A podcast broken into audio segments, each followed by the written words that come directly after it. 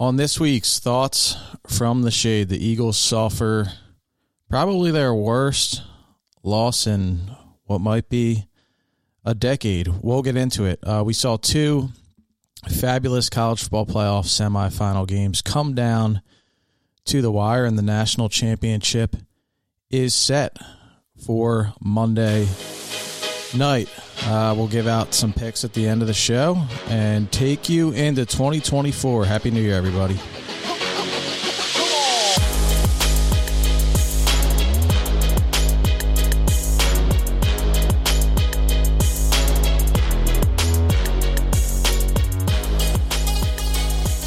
Welcome back to Thoughts from the Shade. I don't know what, what episode number to call this bomb. We're just gonna get get right into it. Uh, is this 116B? Is this 116? Is this 117?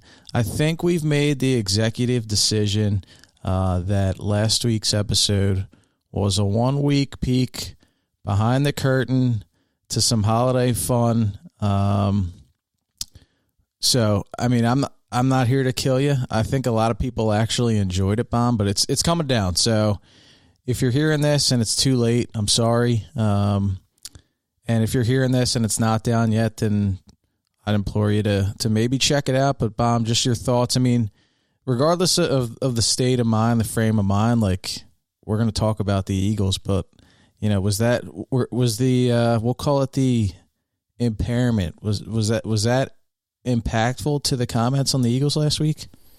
I'm just going to say it probably takes around 15 to 20 drinks to talk yourself into this team doing anything. And and, and and same with with Alabama, a team that, you know, knocked off Auburn in miraculous faction in the Iron Bowl on the road and then squeaks by Georgia. You know, you you you throw a couple back and you just think to yourself there's no way, right? There's no way these teams, these franchises, these organizations that are known for greatness, known for winning, known for sustained winning are going to lose against the Arizona Cardinals and Michigan with Jim Harbaugh. So, yeah, I mean, tough week, tough episode, tough sports book. If you look at my balance, I am drained back to zero, thousand dollars out the window. Had seven fifty on Bama. The remainder was on the Eagles on Sunday. So, oh, not a God. great, not a great holiday season for Bomb. Uh, so excited to uh, you know kick off 2024 here. Pockets are a little lighter. I'm with you. I, I was riding the tide, and I don't. I guess we'll we'll save it. We'll get we'll get to that that game. A uh, couple great games, but we'll start with the spot in the shade line 215 385 5164. I think we had a, an unhappy caller. Uh, I saw this hit the the phone notification uh, shortly thereafter the 35-31 defeat to the Arizona Cardinals on Sunday.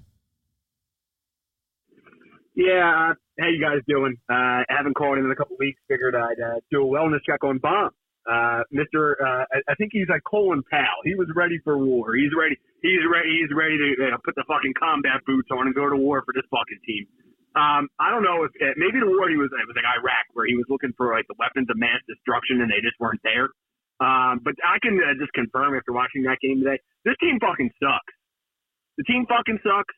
The coaching staff fucking sucks. Like, it, it, oh, and there are people who are like, oh, you know, the coaching staff. Um, and, and guess what? It's it's management too. It's management because you know what? For for years we've been told this fucking narrative that they'll be able to win games without goddamn linebackers or a secondary. It's a joke. People, oh, you know, there's so much talent. They're, okay, you have weapons on offense. That's fine.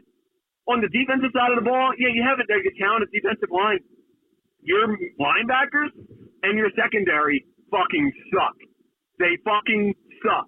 And the fact that this team has failed to notice that, acknowledge it, and invest in it is a crime against this fan base. And guess what?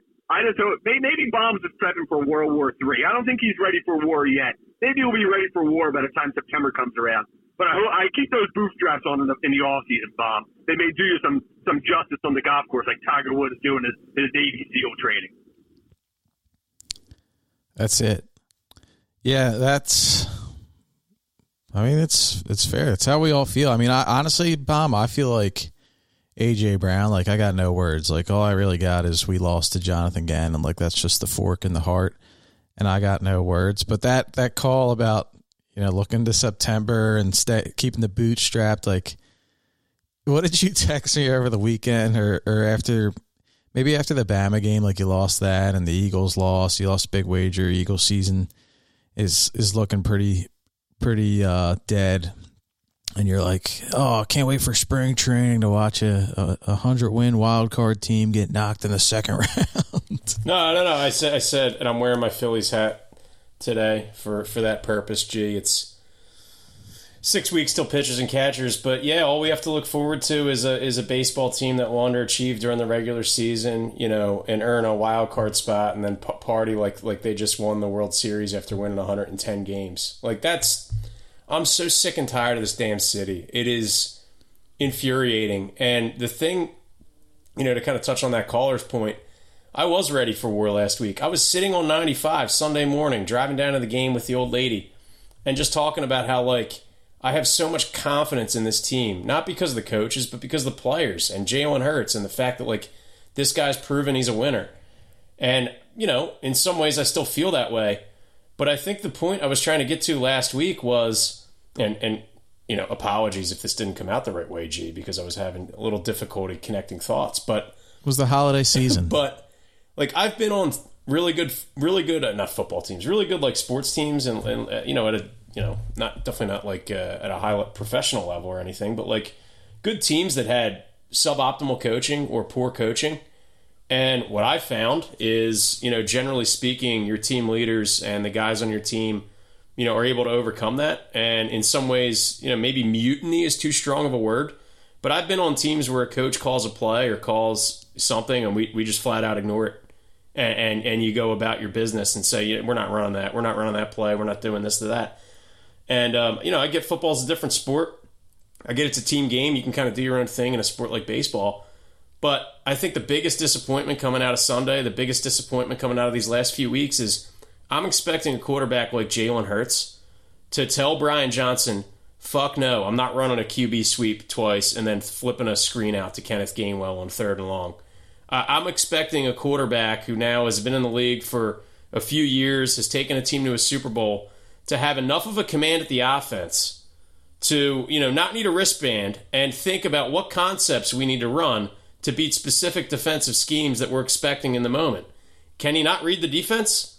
Or is he tr- too trusting of his coaches? And that may have worked at Alabama, where you have the great Nick Saban, and we'll talk about him. He's, he's slowly hitting the shitter, in my opinion the great Nick Saban. The guy's lost more games in big playoff moments than I've ever seen. Clemson, fucking Michigan, all these teams that choke, choke, but Nick Saban crowns them. So, you know, he plays for Nick Saban. He plays for the great Lincoln Riley, a great offensive mind.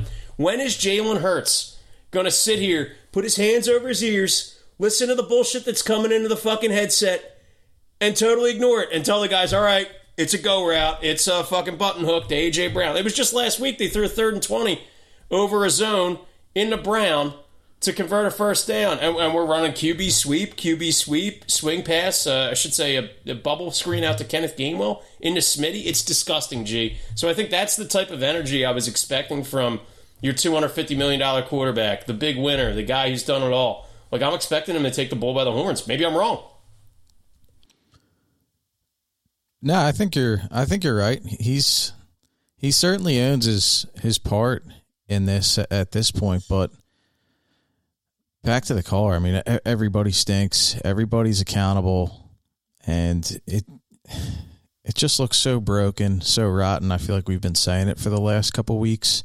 Um, but I had some family in town over the weekend, and we had the game on, and we're in the living room, and I mean, I I I took more joy playing Go Fish with uh, my my four year old nephew as the Cardinals are like driving down for another back breaking finish uh, than I did like watching the game. And even we were at a first birthday party for Penn State. Like that's what these teams have done to us. I'm I'm getting more joy out of and I and I shouldn't frame it this way because those really are the important things. But like usually when it's a New Year's Six bowl game or it's a gotta have it end of the regular season NFL game, like I need to be locked in, no distractions, and I, I have no desire to be locked in right now because of what we're seeing on the field, and we're just seeing we're seeing coaches that are incompetent. We're seeing players that have realized their coaches are incompetent, uh, and you couple that with a defense that I don't know, maybe the defensive line is aging uh, or is on the field for way too long. They were on the field for close to 40 minutes on Sunday against Midget Murray, chasing him around. And then you have uh, linebackers in the secondary that are definitely underwhelming or, or lacking on talent. And you get what you get. You lose to the 3 and 12 Cardinals. Don't think they punt it all day. Uh, and Jonathan Gannon comes in and feels comfortable as ever. I know Nick S wanted to make him really uncomfortable, but he came in and felt so comfortable like he was back at home. And he probably pulled up in the G wagon and said, "We're going to gut Nick S," and he certainly did that. Uh, and I'm I'm just really at a loss at this point. I think I th- think the season's over. When you have a guy, a guy like Kyler Murray who watches zero film show up in your building wearing a Sidney Cosby, uh, Sidney Crosby Penguins jersey, that tells you all you need to know. There's no fear in, inspired by this Eagles team. There's no there's no um, uh, trepidation as it relates to coming into the Linc. The 49ers came in here and they snatched your girl. They went down to Dallas. They got their teeth kicked in. They go out to Drew Lock and they get they get shown up by him. He, he looks like fucking you know John Elway on the drive against Cleveland back in the day in the playoffs. 90 yards down the field to win the game. And when you got midget Murray rolling into the Linc, I don't know where where did you get the where do you think you got the jersey? G? I don't know. Does is Ruben able to get like a like an adult's extra small Crosby jersey? I don't know if he's got the Fanatics gear for the fucking hockey, but somehow midget Murray was able to get an extra small adult's Sidney Crosby sweater to come into the Linc and totally fucking dominate. Awful, man. Yeah, it was awful. I mean, you you you were there, and like I said, I was half-ass paying attention, right? Um, but certainly saw the the sequence at the end of the game that you mentioned earlier. Like, what what did, what did you see in the in, in the stands and the crowd? Well, I mean, early on the vibes are great. I mean, the the interception return, I think everyone, myself included, kind of assumed that was going to be the party leading into the Mummers. Let me uh, let me just stop you there because like I'll forget to mention this, but let's just put it in perspective that the Eagles were a 13 point favorite and had a 99 yard interception return for a touchdown and still lost to the 3 and 12 Cardinals. It's re- really hard to do. And and and I heard a lot of people talking about, "Oh, this is the play that gets this defense going. We got a takeaway." And I said to the guy in front of me, um, it's not like we we we read his eyes or we like, you know, made some phenomenal play where we got our hands up into his passing lane, the ball got tipped up and we were opportunistic. I mean, Midget Murray just threw it to us. Let's just call it what it is. I mean, you could have been standing back there and you would have returned it out to the 40 at least, right? Like it wasn't like the Eagles defense went out and turned this team over. It was a total miscommunication chucked up directly to the safety. Yeah, no, exactly. It was totally broken play, and uh, I feel like Brown was just kind of lucky, lucky to be there because the receiver breaks inside and he's kind of making his way over, and then the ball just gets floated out into no man's land for Brown to go and take it. So I'll tell you, for me, where where the, the doubt crept in. Obviously, they had the 20, I think it was twenty one to six at half, 21-13.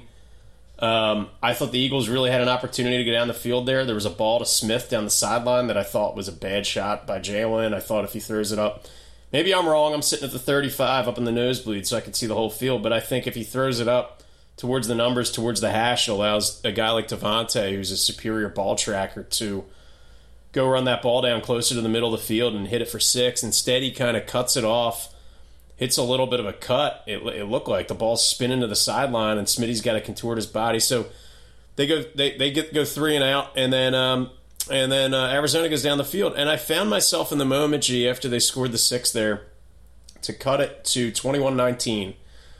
They're they're going for two, and I found my my brain was saying, "Fuck this football team." And my heart and my guts and my mouth were like, all right, let's just get let's just get a stop here, keep it at two, go down, we'll score seven, and this game's over, put them away. And then the minute they punched that in and made it 21 21, I, I, knew this team was fucked. And and my, my entire persona changed during the game. I'm there with my wife. You think I want to sit here and drop F bombs next to like a, a seven year old? No, I don't want to do that on fucking New Year's Eve.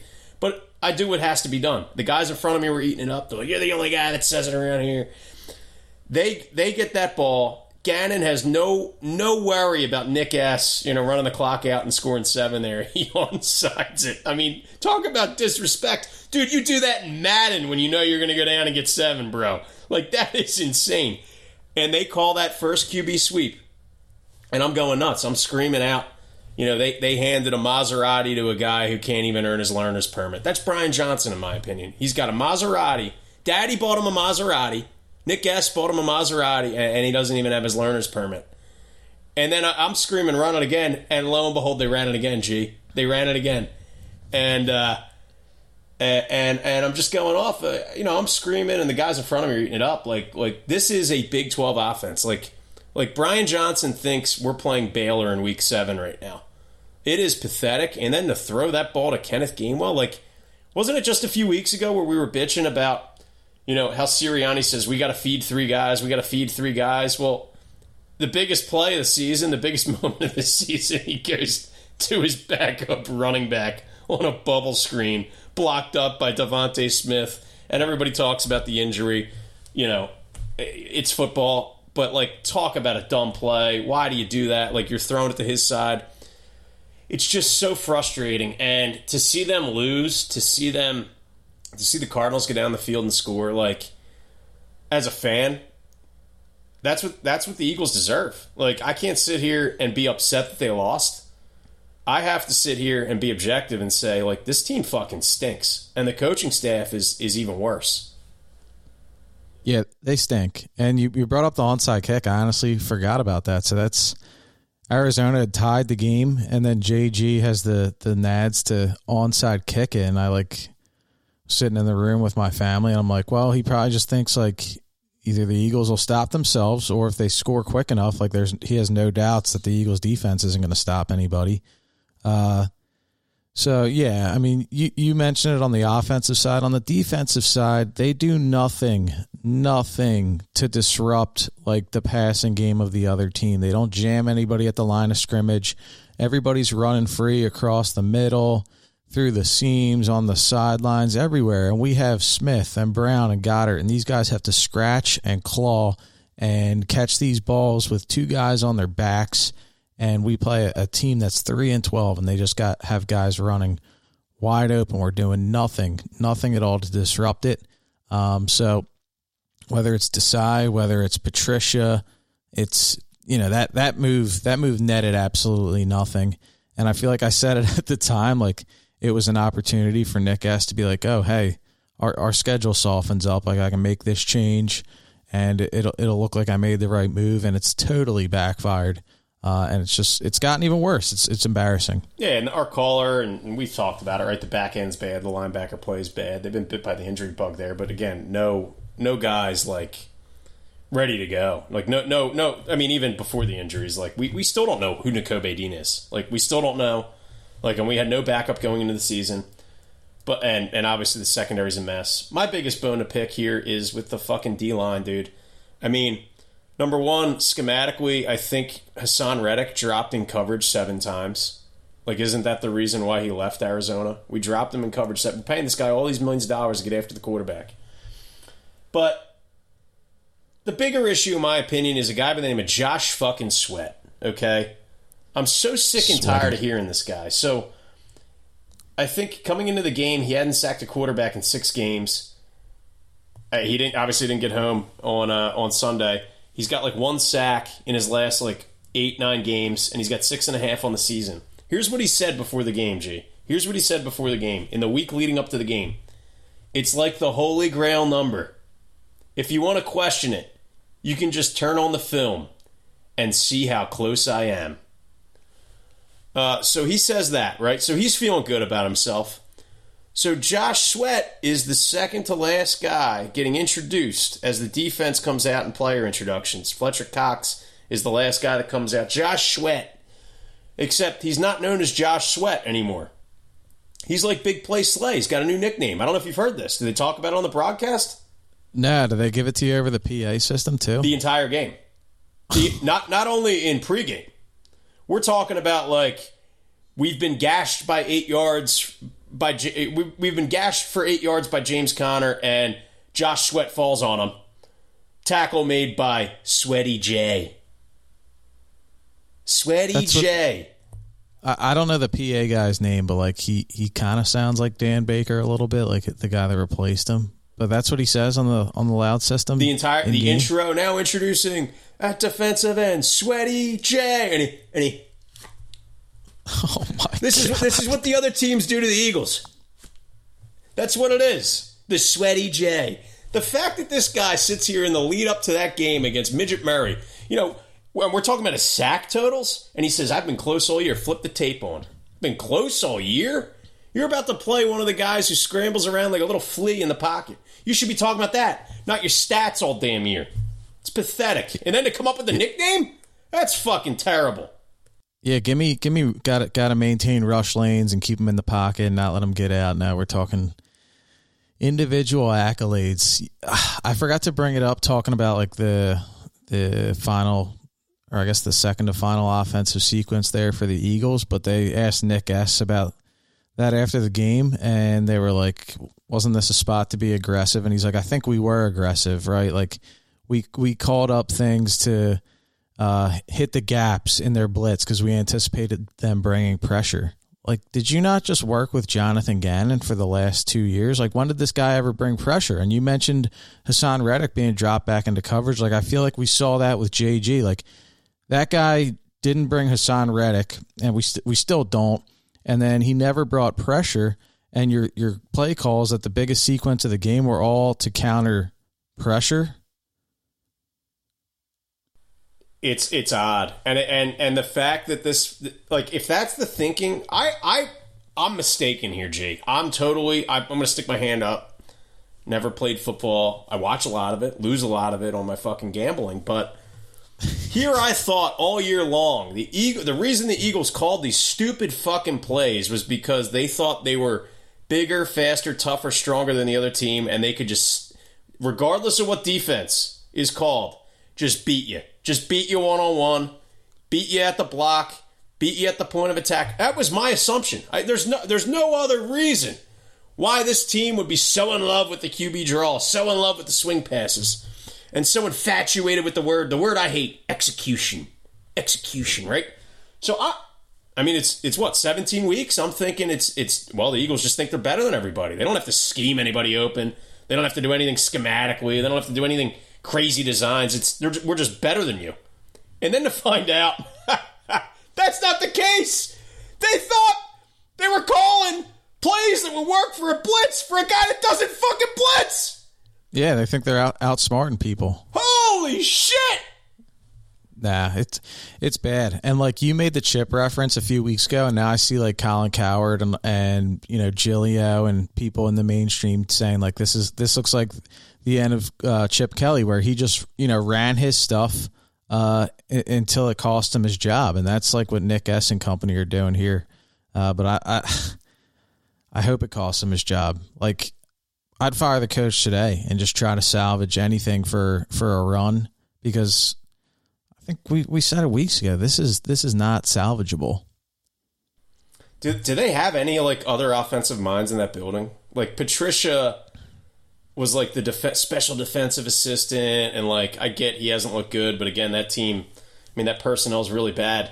But like, do they not have any other offensive minds? Like, at, at, at what point can we say, "Hey, wait, hang on, Matt, Matt Patricia, you coach offense. We're in New England, right? So maybe we'll switch you over to play caller on offense. We'll bring Desai back.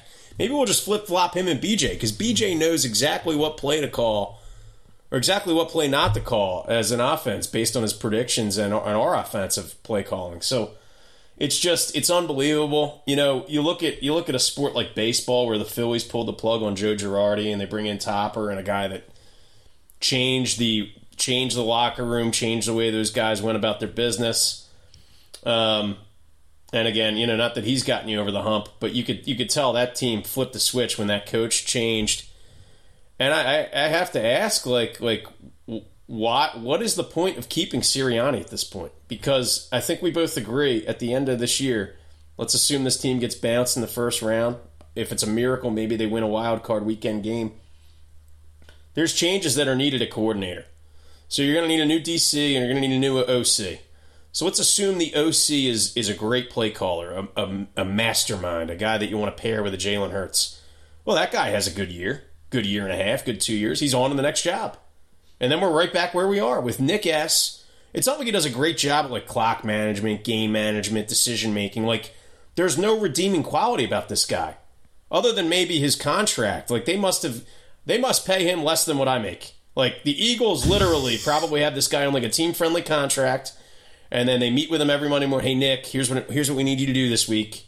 Go run the like he's just a little puppet. But even at that, he's horrible. He's horrible. So in my opinion, I just don't see the benefit of keeping a guy that doesn't do one side of the ball when if you find the next coordinator, you're going to have to replace that coordinator anyway. So we're going to be right back where we are, G. So I, I don't know if I'm crazy, but, you know, Eric Bieniemy's probably going to be looking for a job. We know Belichick might be looking for a job. We know Ben Johnson. I think you mentioned him out in Detroit. Potential opportunity for a promotion. There's going to be a lot of sexy names out there this year, and, and I don't want to get stuck in a situation where we're picking up, you know, a no-name guy at the bottom of the barrel to come in and coach an established veteran football team with a Jalen Hurts and AJ Brown and DeVonta Smith. So that's that's what I think. I don't know. I don't know if you have a similar opinion or feel differently. Nah, don't and don't forget about Jim Harbaugh. I mean, he's probably on the on the cusp of winning a national championship, and then you can look at his brother uh, and the guys that he has on his staff: Todd Monken, Mike Macdonald, the two coordinators in Baltimore that have done an outstanding job. Um, but yeah, I, I think like, and, and, dude, you said this years ago, and I saw it on on Twitter.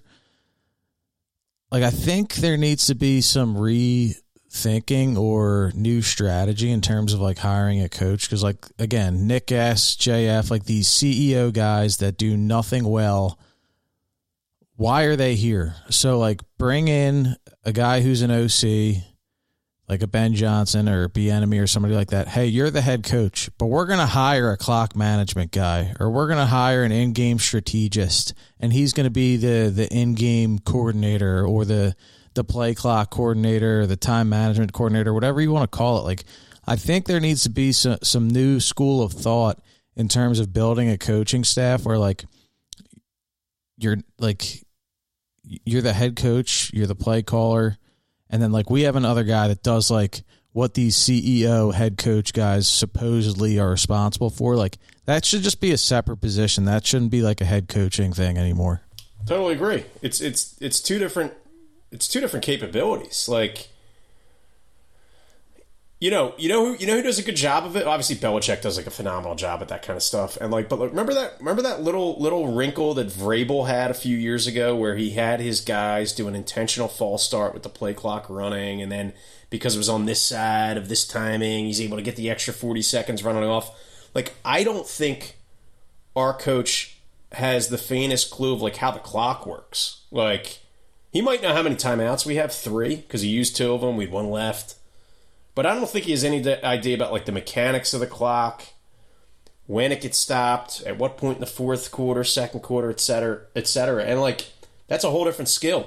Like, but but you have to ask yourself if Nick isn't calling the plays, and he's not involved, you know, in in in that, what is he doing all game? Like what what is he doing all game? And I think we have an inkling because when the the sky cam goes by the sideline and it zeroes in on Nick's mug and things are going well. What's he do? Right to it. He's celebrating. He's a clown. He's a cheerleader. Yeah, and like the other thing, like I, I know you you pointed out Saban and maybe his demise a little bit, but like you watched that game yesterday, and how good were they in special teams? Like Michigan punts this ball up in the air the the punt returner can't get to it, but like a guy in in in punt coverage, you know, is on his man, so he gets caught up and the ball hits his foot, and and Alabama's right there to like get on it, like. They're a disciplined team. Like the this Eagles team is not disciplined. They don't get play calls in on time. They they commit dumb penalties. Um, and, and maybe I shouldn't say that about Bama with the snaps and, and some of the offensive penalties yesterday, but like yeah, he he he doesn't like Nick S. Nick Sirianni, the fake Nick S. He doesn't instill any any discipline, any obedience in his team. He, he just brings nothing other than like his d bag personality when they're winning. Dude, it's so funny listening to him like on interviews and stuff. Like he called into one of the legacy, you know, sports talk radio shows. He's got the weekly spot. You can tell when they're going good. Hey guys, Nick here. And then when they're going bad, yeah, good morning. Good morning. Yeah, I'm just not I'm not going to talk about that. I'm just not going to talk about that.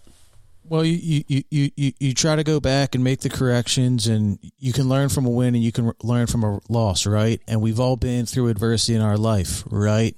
And we, we've all overcome things much harder outside of football than what we're going through right now, right? So I have all the confidence in the world in these guys to, to get it right, and we're going to practice harder and coach better and play better. Like he's just a he's just a, a mouthpiece bullshitter. Yeah, and the the thing too, G, is like obviously his first impression during that opening press conference, like when he was named the head coach, like you know, I think everyone clowned him, and I, you know, I think you owe the guy a little bit of slack there. You know, he's never kind of done that before, and you know, we remember when Doug got hired. It's not like everybody loved him, but like you can't be Mister Tough Guy, the energy of the party when things are going well, and then and then have stupid dumb answers when things are going poorly. Like the fact that he said that QB sweep, QB sweep, and uh, halfback bubble screen into the boundary on like third and twenty was aggressive.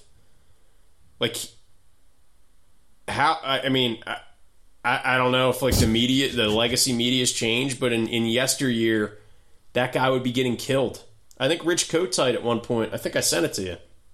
There was a quote where you know, I forget exactly the context, but he couldn't get a play in or didn't have the right play or didn't have the right scenario because he said after the game that it was raining during the game and the ink was the ink got uh, the ink got messed up on his play sheet.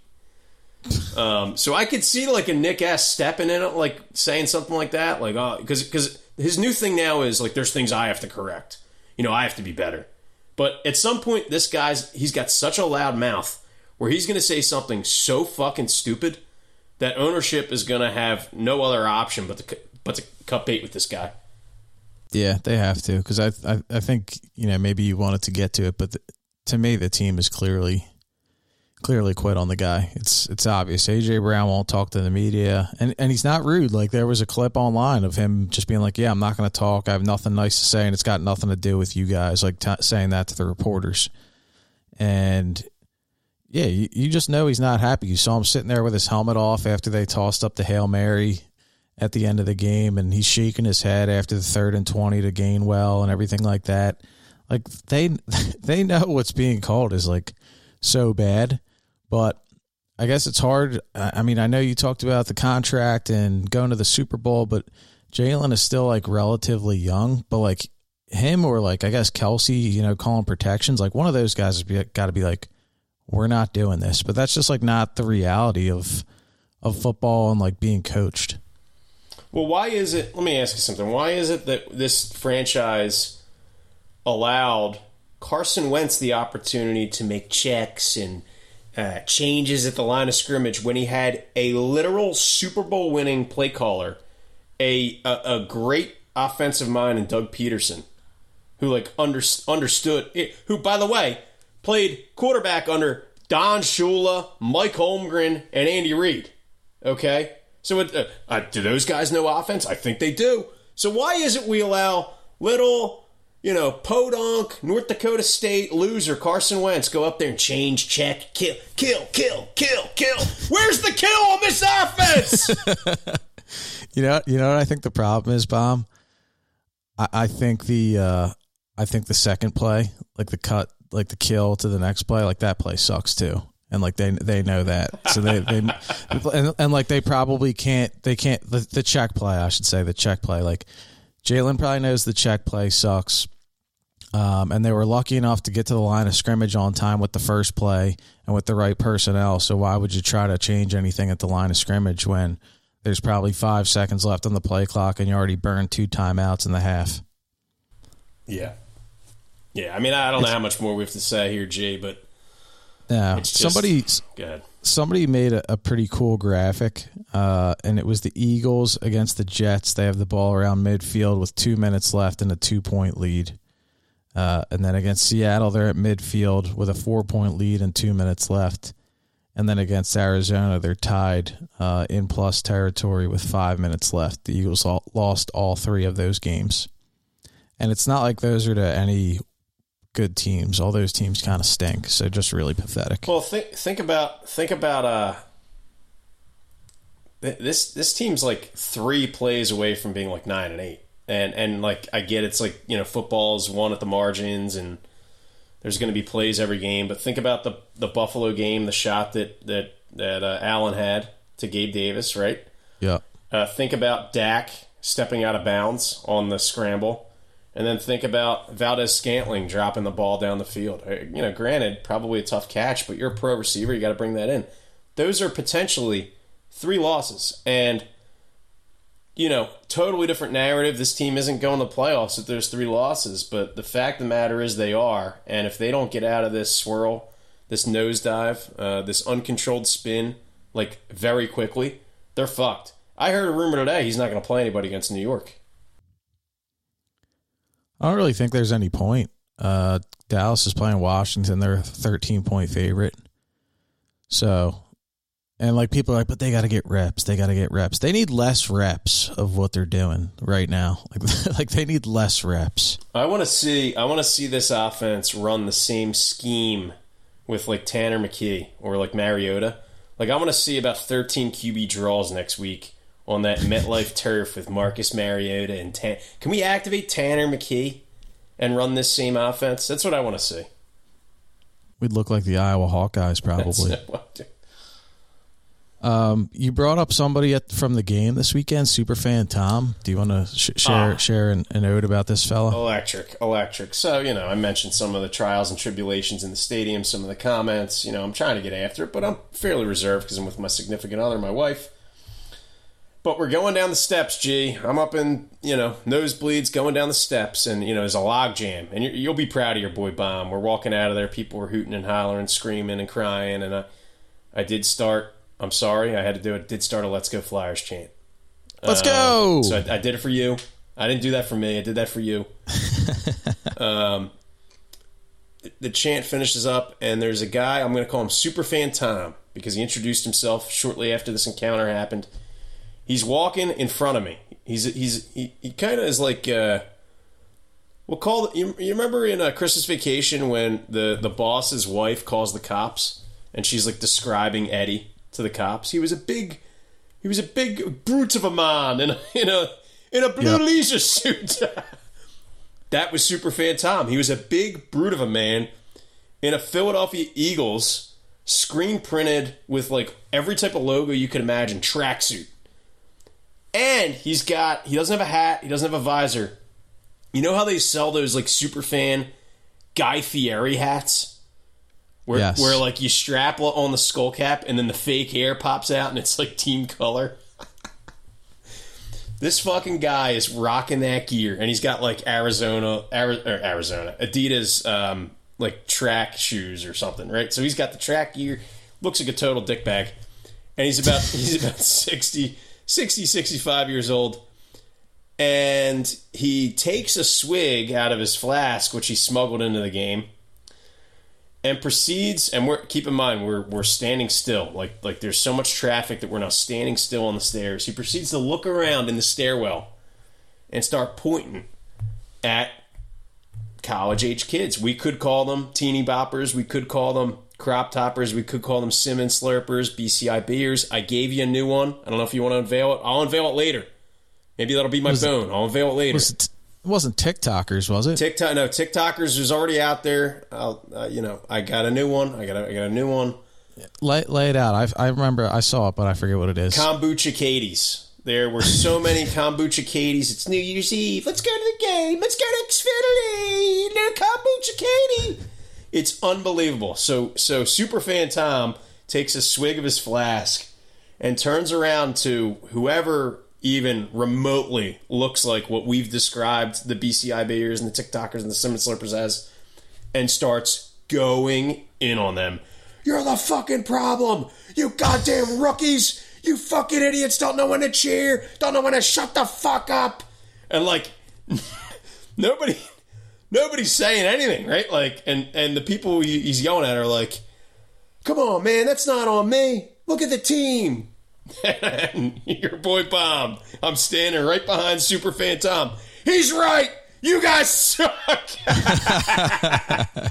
but he, dude, he went off. It was electric, and I, I thought to myself you know, the more you go to these games, the longer you go to these games, you watch the the fan. And we talked about the noise earlier in the year. I feel like before it became an issue, like the the crowds are not what the crowds were pre Super Bowl, even you know, even post like Doug. Like this is a newfangled crowd. These are people that want to come in. They want to be seen.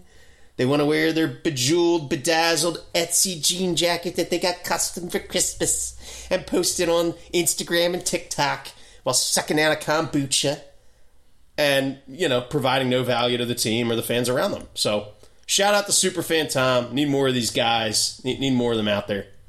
More noise on offense than defense some of these days. I mean, but, they got down to like the goal line and people were like on their feet clapping, like hooting and hollering. And I get the tush push is coming, but like, I'm again, I have to say it every game. Like, shut the fuck up. Yeah, how many false starts can we get uh, inside the five this year? Yeah, it's it's interesting because like those people, like just thinking about even doing the pod, like those people be like, yeah, those guys have a podcast and they didn't play football. It's like, well, if I go to the game, I'm not down there, you know, because I want to tell everybody I was at the game or make an Instagram or a TikTok or anything like that. Like, you know, we're on here because it's what we're watching, it's what we're doing, and we're we're talking about it. Like this is this isn't for for you know attention or anything like that. And yeah you try to you try to build something out of it in that regard. But like those are the same people that would be like oh those those guys are fucking losers because they do a podcast. It's like well you're you're down there being an asshole and, and cheering on offense and you know uh, trying to get on barstool or crossing broad or anything like that right? So it's it's just funny Gee, the, the thing that if you, and I, I was told stop stop don't don't say that be nice it's New Year's New Year's Eve and my resolutions don't kick in until midnight so I could be as mean as I want. So we're walking past Xfinity, you know we're on we're on the side like you got to walk. You can no longer cut behind Xfinity to get to the stadium. You got to walk up to like the entrance of Xfinity and then turn right you know, Citizens Bank's on the caddy corner. The new thing now is everyone's there, and we walked in early. We, we were we walked in around you know, eleven forty five, maybe maybe noon. Wow. Everybody everybody's already packed in, and the, you know the the outside Xfinity area, like before you walk into Xfinity, if you just look directly left, there's like an outside patio, like outdoor bar. The new thing is, that, gee, it's like the Walk of Champions. Every fan drinking their White Claw or their, their Vizzy or whatever the hot drink is this year, sticking their hand out. High five. High five. Let's go, birds. Like you're coming out of the tunnel. These are the same people that were strapped up. They got they got more fucking hand sanitizer. They, they could blow up like a, a, a federal building in Oklahoma. Like Timothy McVeigh didn't have that much fucking capacity of like alcohol you know, back in the day, you know. So so these people just a few years ago were, you know, mask up, mask up, and here they are, they're all down there giving you a high five going into the game. Like spare me your high five. Like just shut the fuck up. Go birds. Go birds. Go man. birds. Yeah, it's a it's an ugly state of affairs. You, you, got you got any thoughts for for Sunday, or should I wait for the the pick segment? You know, we might. Nah, I mean, what, what, what, what, do you want? like, what like what are we talking about here? Like sun like Sunday. Like like like I do we even want to, I mean, I guess we'll have to watch it because we we have to talk about it the following day, but like there's there's really nothing I mean, the best thing this team could do is is uh, deactivate their entire 53 man roster, send them on that fucking boat like the New York Giants did before their playoff game with Odell on the boat and come back, get their teeth kicked in, and send them off to the fucking off season. That's what I would do. Or maybe call Mike Norvell and bring the Seminoles up to play the Giants. Hey guys, we know you got jobbed, but uh, here, come play an NFL game in Week 18. I don't hate that. Oh well. All right. Uh, you can follow the show on X and on Instagram. Uh, we won't be making any, you know, photoshopped posts or scrubbing our cheeks uh, for the gram, but but we we will post some content there at TFTS Pod. Uh, we'll say thanks to our sponsor, Menard Premium Detailing, uh, the best auto detail service in Bucks County, located in Warminster. Uh, follow them on Instagram and on Facebook uh, and catch them at menardpremiumdetailing.com. Uh, on a brighter note, more exciting note, more entertaining note, uh, we watched the college football playoff yesterday, and Michigan uh, defeated Alabama in the Rose Bowl. And very late into the night, Washington defeated Texas.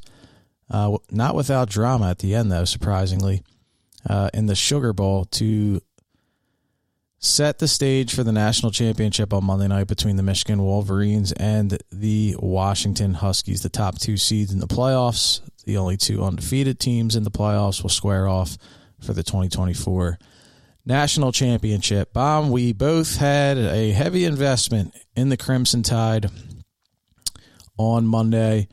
Um, it got to overtime. You know, it, we we were looking good, and we can we can go back to the game, but it got to overtime, and I really thought thought the cash out might have been the play. And I'm not I'm not blaming you. Like we were texting about it, and you're like, "Here's the cash out." It was for like a little bit, a little bit of a loss, but not a significant loss, like very small percentage. Uh, but once it got to overtime, I was like, "This is bad news for us." Um, but we saw a first half, I think, dominated by Michigan. They only had a three point lead. Uh, their defensive line feasted on the Alabama O line, and then we saw Alabama make some halftime adjustments and move the ball. Uh, in the second half, their center couldn't snap the ball. That killed a few drives, um, but Bama was was doing some things, and then Michigan nuts up in their own end with three minutes to go on a fourth down. They go down and, and tie the game, and the overtime was was history. Uh, obviously, the the final play for Alabama, the fourth fourth and goal from the three, another bad snap looked like Milroe might have had a lane, but the, the bad snap, I think, threw everything off, and uh, Michigan came away victorious. But just any thoughts on, on that Rose Bowl game? Thought we are in good shape. I mean, going into halftime 13 10, knowing Nick Saban's going to make some adjustments, I felt so good, felt great. They come out, they score 17 13.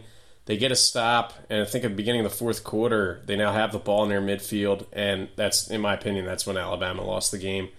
Jalen Milroe just drops the football on that uh, on that RPO, and I think I personally think they go down and score there, and and and then and then the, the vice just kind of closes on Michigan.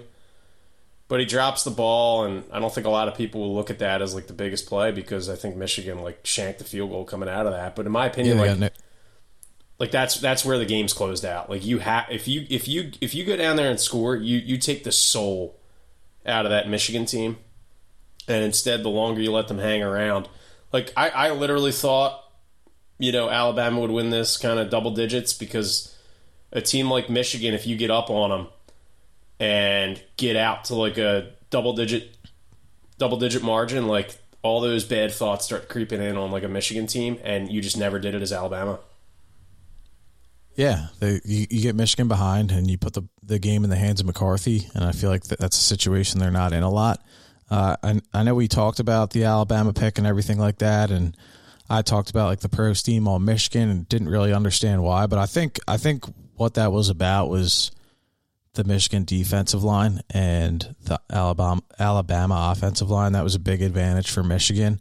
Um, so I guess I dropped dropped the ball there. Didn't, didn't see that one coming, but I think outside of that, like, yeah, if they get that to two scores in the fourth quarter, I think Alabama walks away. You force McCarthy into a turnover and stuff like that because it just kills me to hear like the hype train on this kid. Um, and, and, Jim Harbaugh after the game's talking about how he's the greatest quarterback in Michigan history. It's like you just won the Rose Bowl, and I get that's a big deal, but you, you didn't finish the job yet. Uh, and he's he choked in the the TCU game last year, and you beat Penn State this year without throwing the ball in the second half. So I, I, I don't really understand it. Uh, I, I know everybody on TV's got a job to do to pump up the product, but it'll be a great national championship game uh, if Washington can can block up that D line and let Penix eat. Because watching the the second game yesterday, like how the hell did Michael Penix not win the Heisman? Like I think it's a crime. Uh, I know Daniels put up insane numbers for LSU, but we didn't see him on, on bowl weekend or in bowl season. We didn't we didn't see him win any any big games this year. He just you know stuffed the stat sheet, uh, and that's great. I'm not trying to take anything away from him, but like the year Penix had, and then the, their performance last night, it's like oh, Like you would you would look back and watch that and be like, that's why this guy won the Heisman. Like if you didn't know anything about Washington or Penix. Oh, and also that team goes undefeated and wins a conference championship. And uh, you know Daniels, I get they're in the SEC, but you know three or four lost LSU teams, so makes no sense. Penix, you know, I was a hater of Penix, but that watching that game last night, it's hard to hate, man. That guy spins the football, and it actually, it's a beautiful thing. That college football with the one single uh, side of the ball that's striped, and the way he just kind of chucks it, and it, dude, it looks like a looks like a torpedo coming out of his arm. It's like it's a beautiful thing. And those receivers, man, they got the nice shiny purple gloves. The hands go up. They just snatch it out of the air. Like it's a it's a sexy brand of football to watch. Yeah, he drop he drops them in, but I and he gets he gets a fair fair amount of hype. But the the JJ McCarthy love, like I don't think I you got to give him credit for the last drive, right? Um, but I mean, did he do anything miraculous to win that game? I thought both Alabama and Michigan were pretty bad yesterday, and Alabama probably should have won the game because of the advantages in special teams and not turning the ball over. Uh, but when they had the chance to put them away and extend that lead, Milroe drops that ball. Michigan scores with, I don't know, a minute and a half left, and Alabama's got nothing on the ensuing drive. And like I said, when it got to overtime, I knew it was bad news for Bama. Yeah, I wasn't a big fan of the officiating that game either. And then, I, and then a kid on Michigan has the balls to say, "We beat Bama and we beat the refs."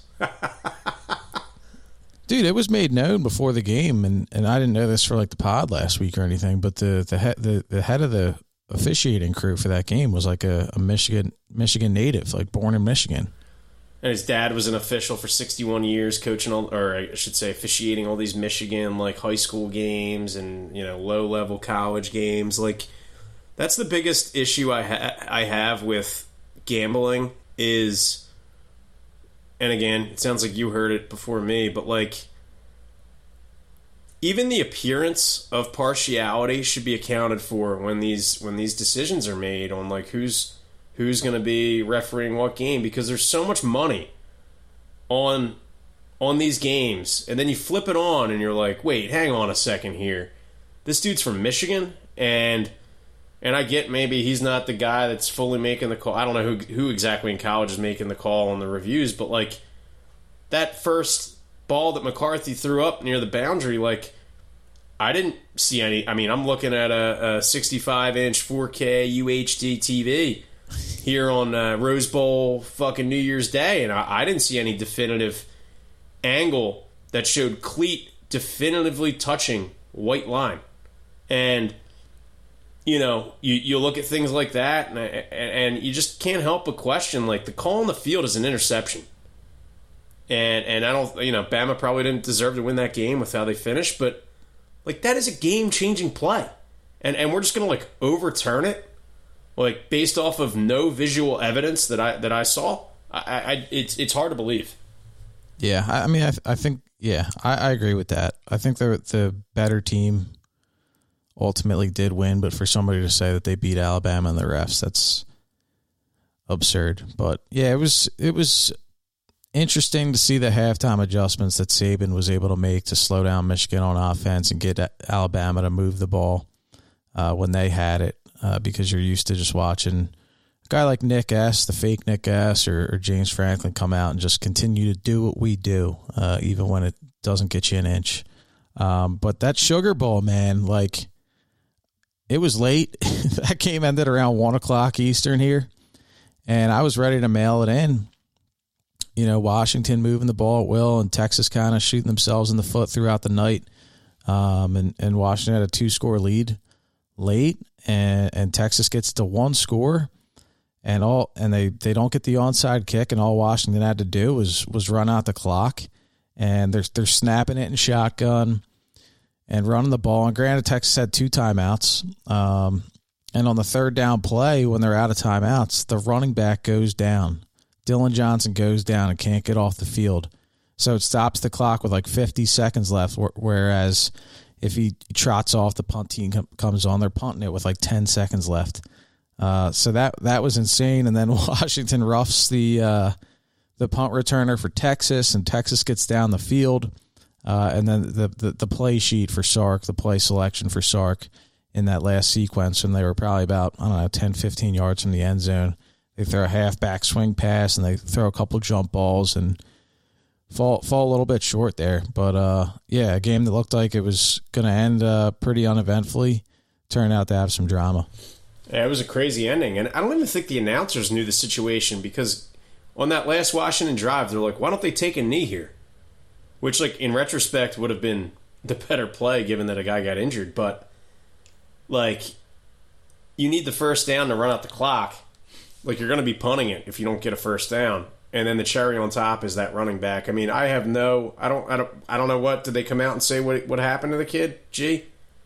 I haven't heard yet today, but he he went off the field on a cart. Like he was standing on the sidelines for the end, and then after they won, he was carted off. See, if I'm that guy, if I'm that guy, if I'm the player, I'm not limp. I can't. I can't limp to the sideline. Like in that situation, I have to be carted off. So like, even if the trainer said, "Why don't you put a little weight on it?" No, no, no.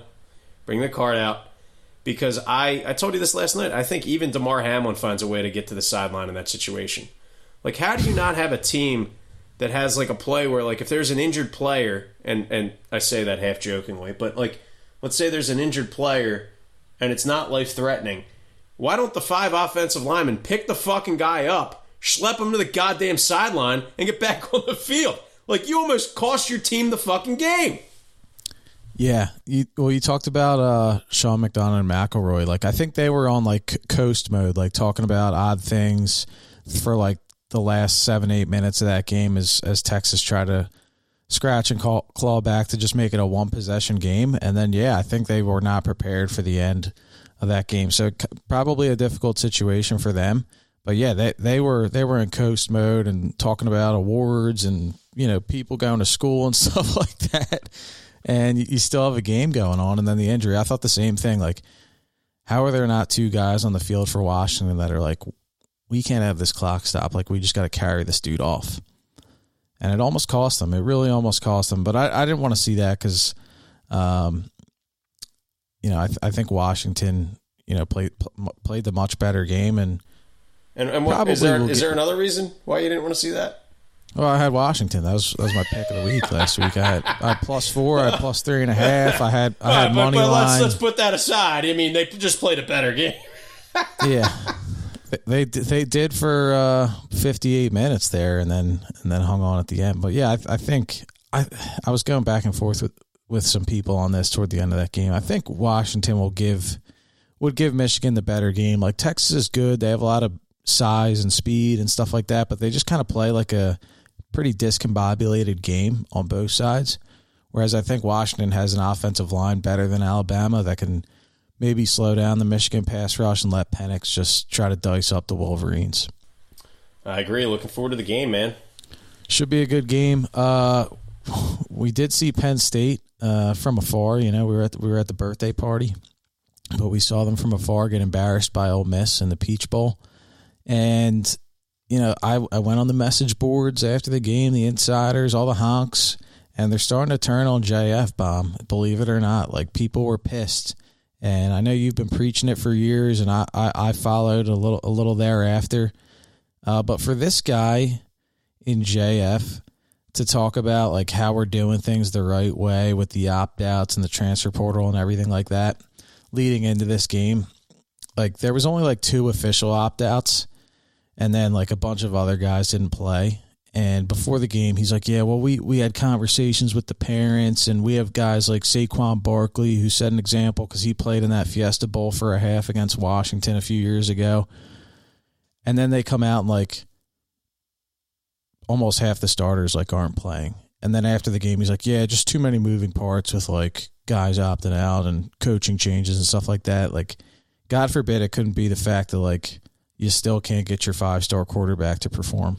Plus, like I'm, I'm led to believe this guy has great recruiting class after great recruiting recruiting class. So, like, shouldn't there be a guy after the guy? Like, what do they do all year in practice? Like, next man is there no next man up at like Penn State? Next man up, next man up. Like, am I missing something here? It's just a facade. It's the JF facade. That man's got more excuses than than anyone I've ever heard. It's always something new. I'd like to see him and Sirianni coach against each other. I think it'd be so funny. It would be like they, they wouldn't know they wouldn't know what to do because the other one would have a fuck up and this one would have a fuck up and this one would pop a timeout. It would be like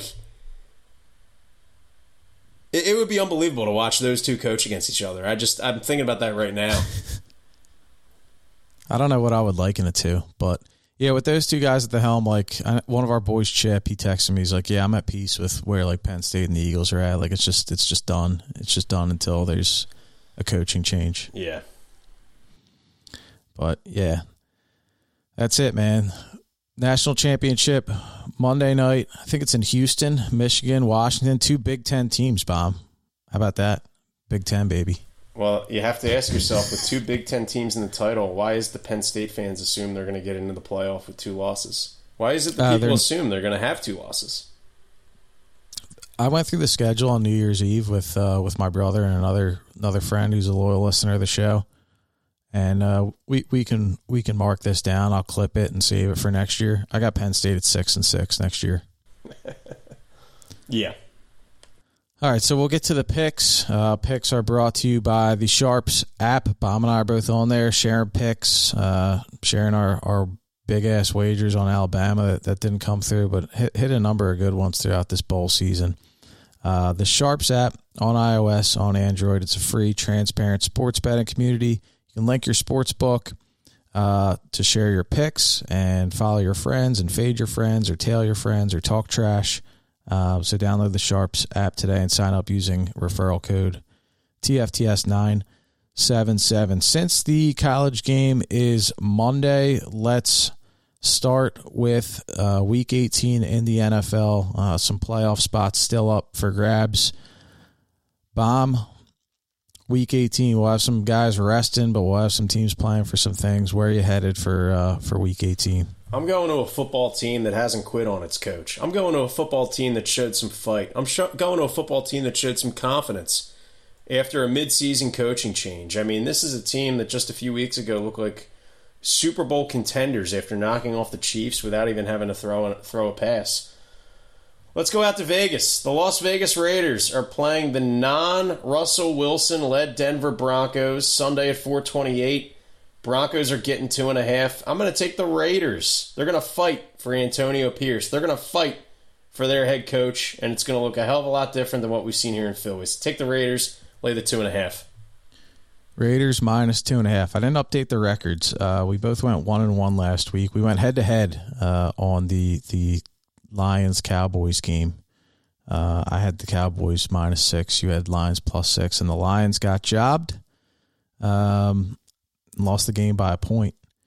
And then uh, you lost on Bama. That was your official play, and I hit on Washington.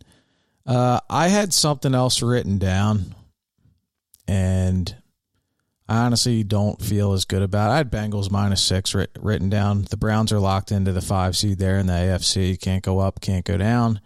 Probably going to rest their guys, rest elite Joe Flacco, who's been tearing it up. Uh, I think that's actually a team in the Browns that could do some damage in the AFC playoffs, believe it or not. Uh, but can't put put too much stock into who's in, who's out. Like Browns play their backups, they want to ruin a season, and the Bengals have kind of been up and down. Uh, I'm just gonna go with New York Giants money line plus two hundred. The Eagles are are dead. Um, they have no answers. They won't change anything. They'll probably run the same 70 plays they ran against the Giants on Christmas Day. Uh, so Wink Martindale will know what's coming. Uh, and we have a defense that can't stop a nosebleed, has no willingness to stop a nosebleed. So let's go New York Giants plus 200 on the money line on Sunday at 425. Uh, that'll bring us to the national championship game, Michigan, Washington. Uh, hopefully it doesn't go as late into the night as uh, that Sugar Bowl did. But we know college football has to get their commercials in. Uh, Michigan at the moment minus four and a half in this game. Bomb, what do you think for the Natty? I got to do it. I'm sorry I have to do it. I I want to bet Washington, but I I that's what my heart is saying. My brain is saying take Michigan because Michigan is the blue blood. Michigan is the Big 10 blue blood and uh, I think they're going to want to send Harbaugh out on top before he, you know, saunters off into the sunset. I'm taking Michigan. I'm going to lay the points. I'm with you. It hurts. Uh, I lo- like I said, I love Penix. I think if they can protect him up, like they can score some points. Um, but I, I, can't count on that, given what I saw the Michigan D line do to to a team like Alabama, who's got like five guys that are 6'5", 350 on their O line. Uh, and the other thing I think about too is like Michigan can keep Penix off the field. They can just pound the rock with Corum and Edwards. They don't need to lean on JJ McCarthy. Um, the Washington Washington defense isn't the same as Alabama. Like Michigan can just lean on them with that O line, and then maybe pop a few over the top uh, when the box gets loaded up. So I think, yeah, sadly, I think Michigan's going to win this game, and they they might win it pretty easily. But I, you know, you can't count out Washington, and they've been doubted all year long. I feel like, and they've just continued to show up and respond and perform. So we'll hope for a great game.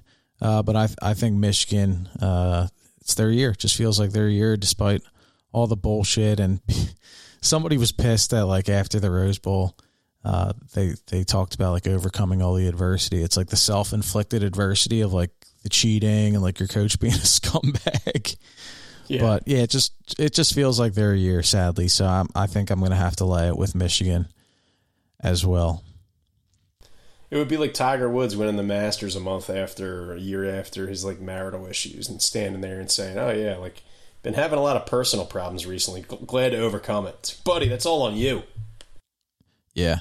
So we'll look to improve upon our records. Bomb 18 and 13 on the year. I'm at 19 and 13 on the year. I felt like I wanted to get to one more thing or make one more comment, but nothing coming to me. So you got anything else to leave the people with as we start up 2024 with episode 116? We'll call it point two. That's all I got, G. That's all we got. Well, we'll thank everybody for listening. We'll say thanks to Menard and the Sharpz app. And we'll talk to everybody ahead of the Eagles' first round playoff matchup. Get fired up.